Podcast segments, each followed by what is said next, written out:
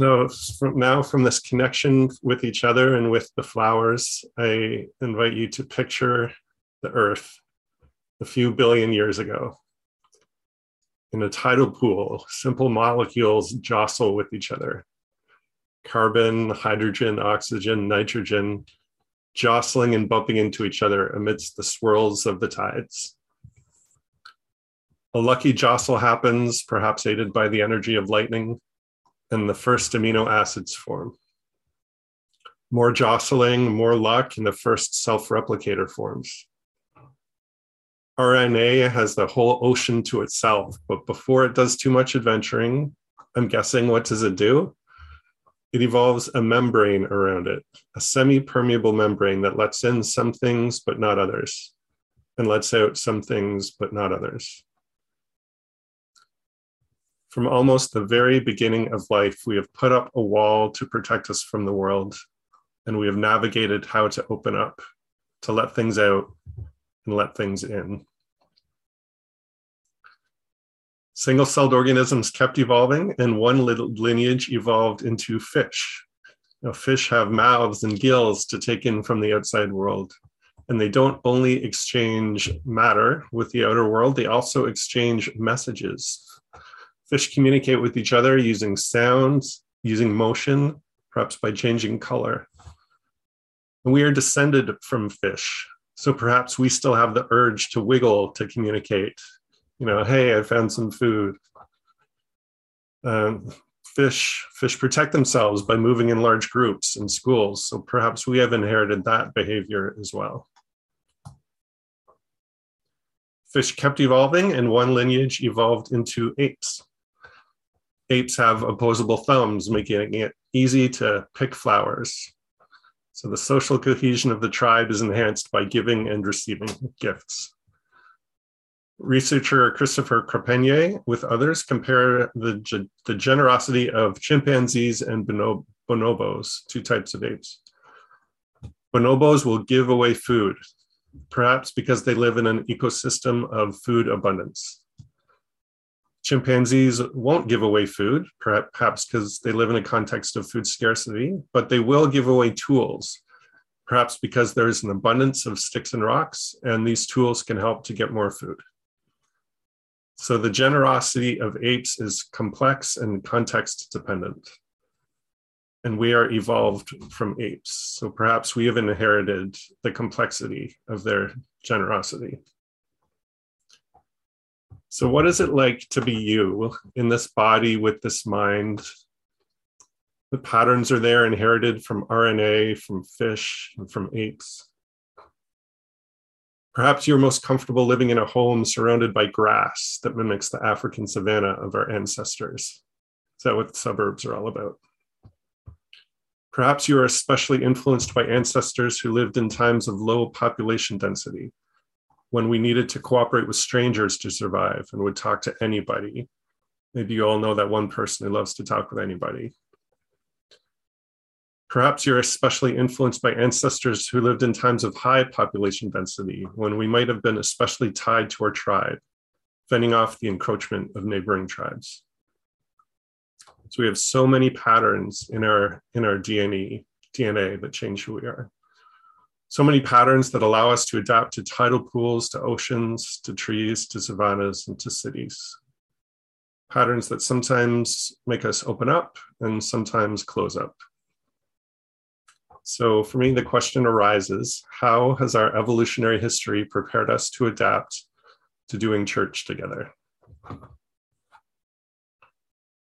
I used to believe that church was intended to be a place where you can totally bring down your wall, completely open hearts and glowing smiles. And I do love that, I, I do, but church isn't a place to have no boundary. Church is a place to have a healthier boundary. Church is a place to practice being human, opening up while still having a sense of self. You open up and share grief about something while perhaps being clear that you want care from others, but not advice, for example. A lot of the challenges that communes had were from abandoning boundaries rather than learning healthy boundaries. So what do healthy boundaries look like for humans? What behavior combines the best of our evolutionary wiring with the best of our culture and our discernment? I think that one key component is mutuality. Mutuality means that we are both participating voluntarily. And I like to think of mutuality as having three levels. Level one of mutuality is the Milton Friedman level. So I wonder if there are any Milton Friedman fans here, perhaps some critics. Uh, perhaps you watched his P B S television series called Free to Choose. For Milton Friedman, mutuality came from people having choice about who to engage with and trade with. He claimed that the quickest way to reduce poverty was for poor people to be allowed to work their way out, no matter how low the going wage. So we can disagree about that. I'm simply offering it as level one of mutuality. Society organized by individual choice about what groups to be part of and what offers to accept. Level two of mutuality is the James Luther Adams level. So I wonder if there are any James Luther Adams fans here. J L A was a Unitarian minister. Um, perhaps you read his book on Being Human Religiously, a book about how to be human. So for James Luther Adams, mutuality includes both choice and love. It is not enough for him to have institutions that promote choice. These institutions also need to embody love. For J L A, it is not enough for us to say that we are a free faith.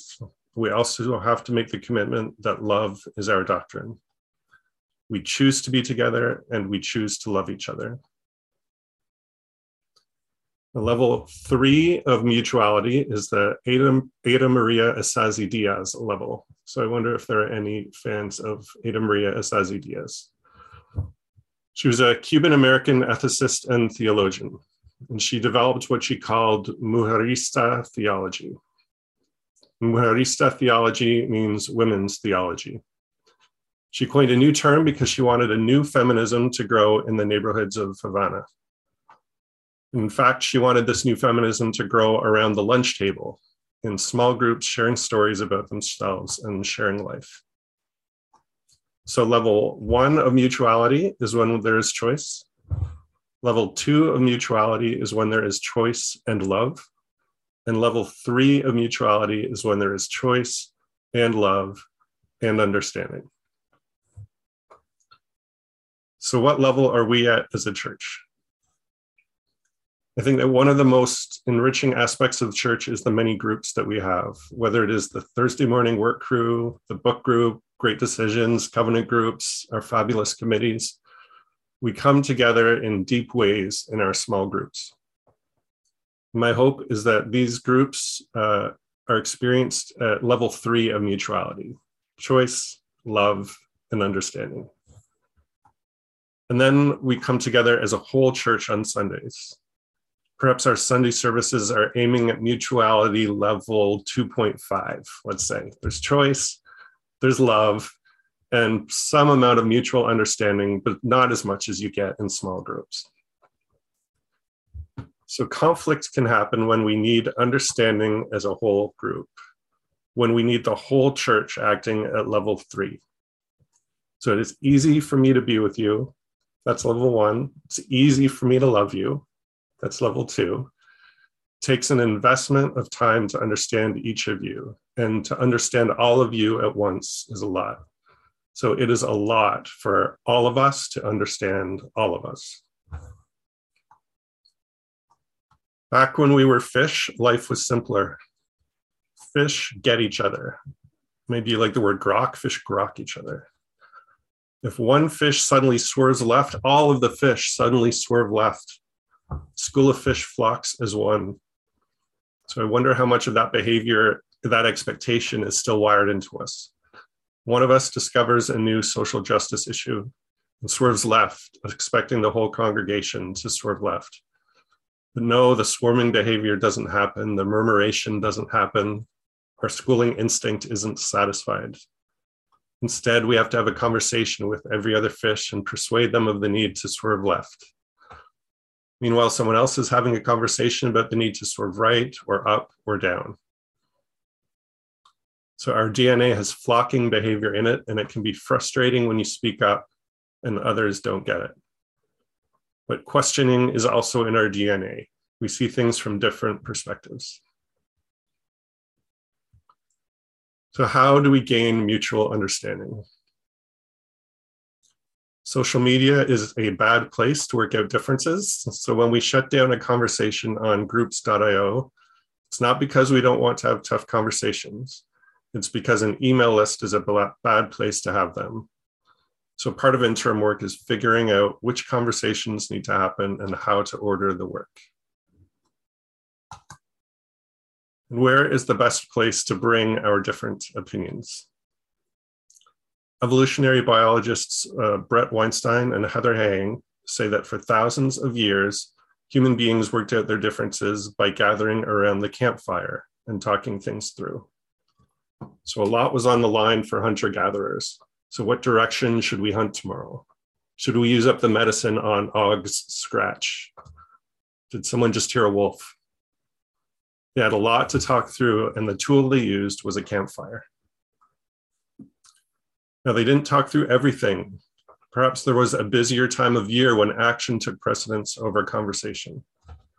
So they also had to navigate how to prioritize their precious campfire time when not everything could be talked through.